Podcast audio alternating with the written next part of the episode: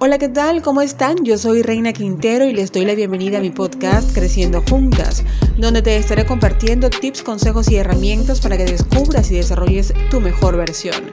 En el episodio de hoy te estaré hablando sobre delegar. Sé que no es fácil desprenderte de las responsabilidades, de confiarle a alguien más el control, por eso quiero compartirte la importancia de delegar y cómo encontrar esa persona o equipo ideal para que puedas lograr alcanzar tus metas u objetivos. Hoy descubriremos juntas si delegar es una opción o un privilegio. Empecemos. Delegar significa repartir responsabilidades, darle a otra persona una de nuestras tareas o compromisos y dejar que esa persona decida cómo hacerlo. Delegar no es para nada fácil.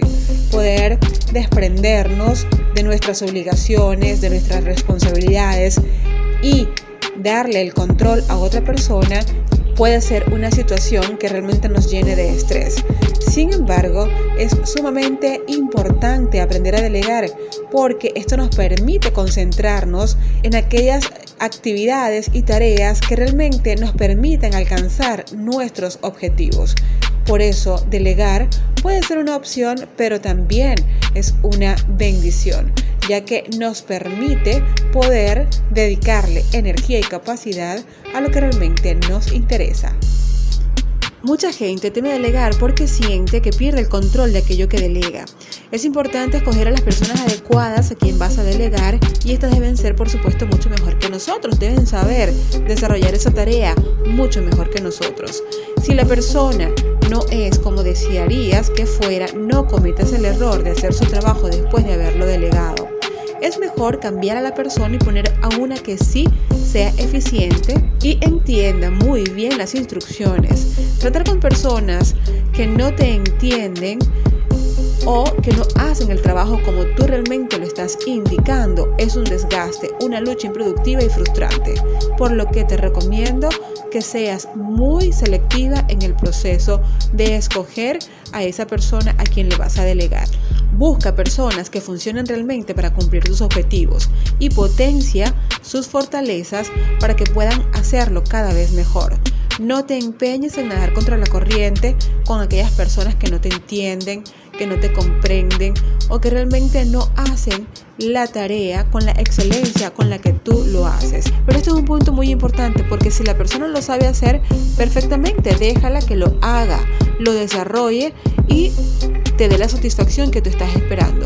Pero si ves que la persona a quien tú delegas no está dando el 100%, no entiende las indicaciones que tú le has impuesto desde un principio, pues es mejor sustituirla por otra que realmente te entienda y realice esas instrucciones de la manera más efectiva para ambas.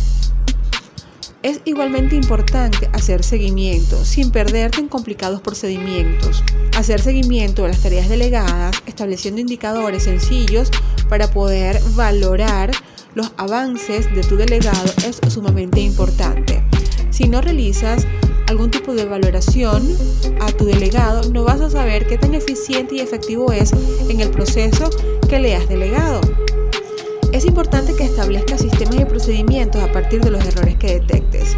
Cada vez que compruebas una tarea que no está desarrollada como debería hacerse o los resultados no fueron los esperados, debes generar procedimientos nuevos para evitar que se repita.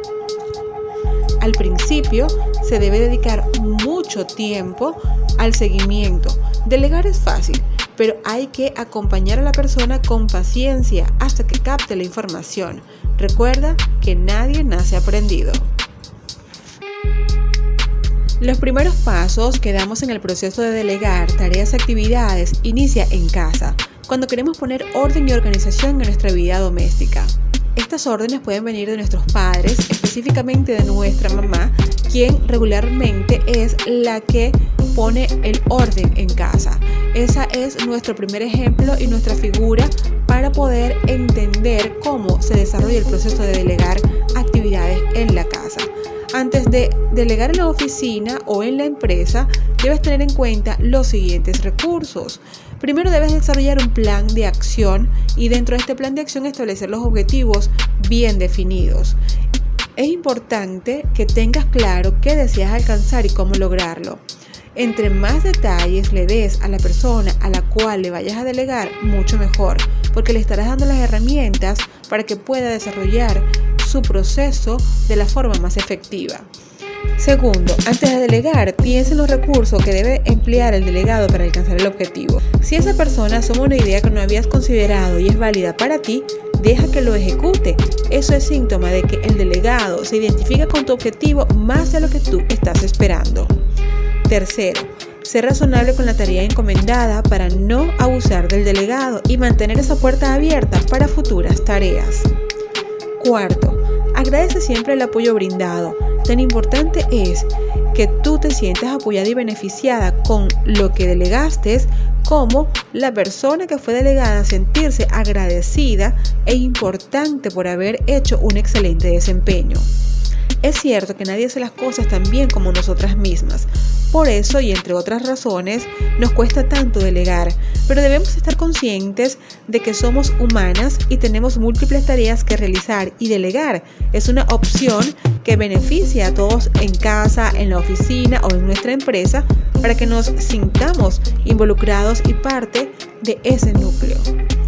Para delegar en casa de forma eficiente y no morir en el intento, es importante que consideres las siguientes opciones que te voy a compartir.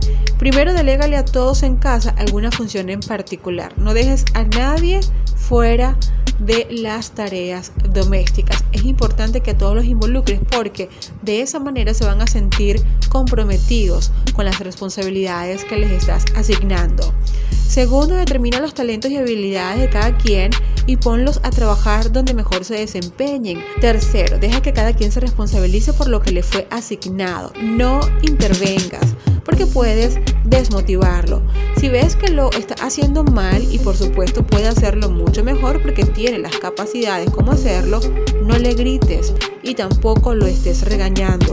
Anímale a realizarlo de mejor manera y trata de intervenir de forma muy superficial, dándole ciertas instrucciones y después te retiras.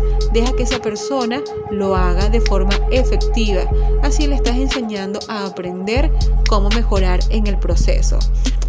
Cuarto, confía plenamente en quien delegas. Esto le dará confianza a esa persona. No digo con esto que descuides dentro del proceso de la delegación lo importante que es supervisar, pero no estés encima de la persona vigilándola o intimidándola en su proceso porque realmente no vas a permitir que rinda dentro de su labor. Quinto, deja que cada quien haga lo que más le gusta hacer y motívale a realizarlo todo de forma excelente. Así no solo aprenderás a delegar cada vez mejor, sino que enseñas valores y compromisos, así como responsabilidades en tu grupo familiar. Como ya te comentaba, delegar puede ser un proceso fácil, un proceso sencillo. Sin embargo, Sé que es un proceso de mucha resistencia porque nos cuesta desprendernos de nuestras responsabilidades, de nuestra autoridad y pensar que estamos perdiendo un poco el control. Sin embargo, es importante que entiendas que delegar te va a permitir poder enfocarte en aquello que realmente es importante para ti enfocarte en tus objetivos, enfocarte en tus metas y en lograr alcanzar eso que tanto anhelas, porque te va a dar tiempo, te va a dar energía y vas a poder entregarle toda esa capacidad a ese objetivo que tanto deseas. Es importante que consideres que la persona a la cual vayas a delegar tiene que ser una persona que sea de tu absoluta confianza, que sea una persona que tenga las habilidades y destrezas mucho mejor que tú y que por supuesto te entienda. Debe ser algo así como una segunda tú, aunque obviamente va a tener sus maneras para poder lograr llegar al objetivo que le estás asignando. Pero debe entenderse completamente con las razones que tú tienes para poderle encomendar esa misión que le estás dando. Delegar implica ser flexibles, debes abrir tu mente de forma positiva y confiar en las destrezas y habilidades de esa persona. Recuerda que no existe un solo camino para poder alcanzar las cosas y cada cabeza es un mundo. Es posible que esa persona a la cual estás delegando tenga una manera más sencilla y más práctica de poder llegar al objetivo de la que tú le estás indicando. Por eso es importante que la dejes avanzar en su proceso de delegación para que te dé los mejores resultados. Por supuesto, supervisándola en cada uno de los procesos que esta persona vaya desarrollando. No se trata de dar órdenes o cumplir parámetros, delegar va más allá. Por lo tanto, debes definir de forma clara y concreta cuál es la tarea o función que estás compartiéndole a tu delegado para que pueda realizarle de forma eficaz. También debes escoger a la persona adecuada, como te lo mencionaba, tiene que ser una persona que te entienda, una persona que pueda captar de forma rápida, sencilla y que sea muy astuta para que pueda también desarrollarla de forma efectiva.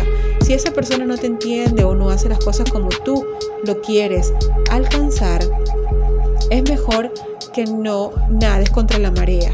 Es mejor que la cambies, que la sustituyas por una que sí realmente te entienda.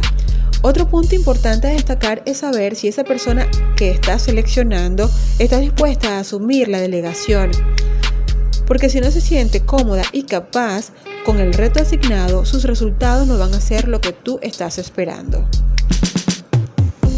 También transmite acertadamente porque estás delegando las responsabilidades. Es importante que sepas que cada persona se hace un mapa mental de los beneficios y prejuicios cuando le están delegando alguna actividad y si no eres lo suficientemente explicativa con los beneficios que esta persona puede obtener como resultado del éxito en las funciones encomendadas, esta persona podría pensar que le estás dejando mucho más trabajo o incluso puede pensar que te estás aprovechando de su tiempo y de su energía.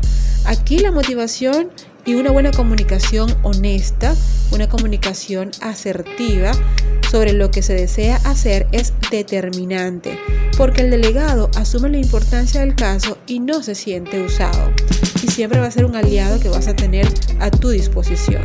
Cuando delegues, hazlo con inteligencia y sabiduría. Prepara a esa persona que ya has seleccionado también como te sea posible.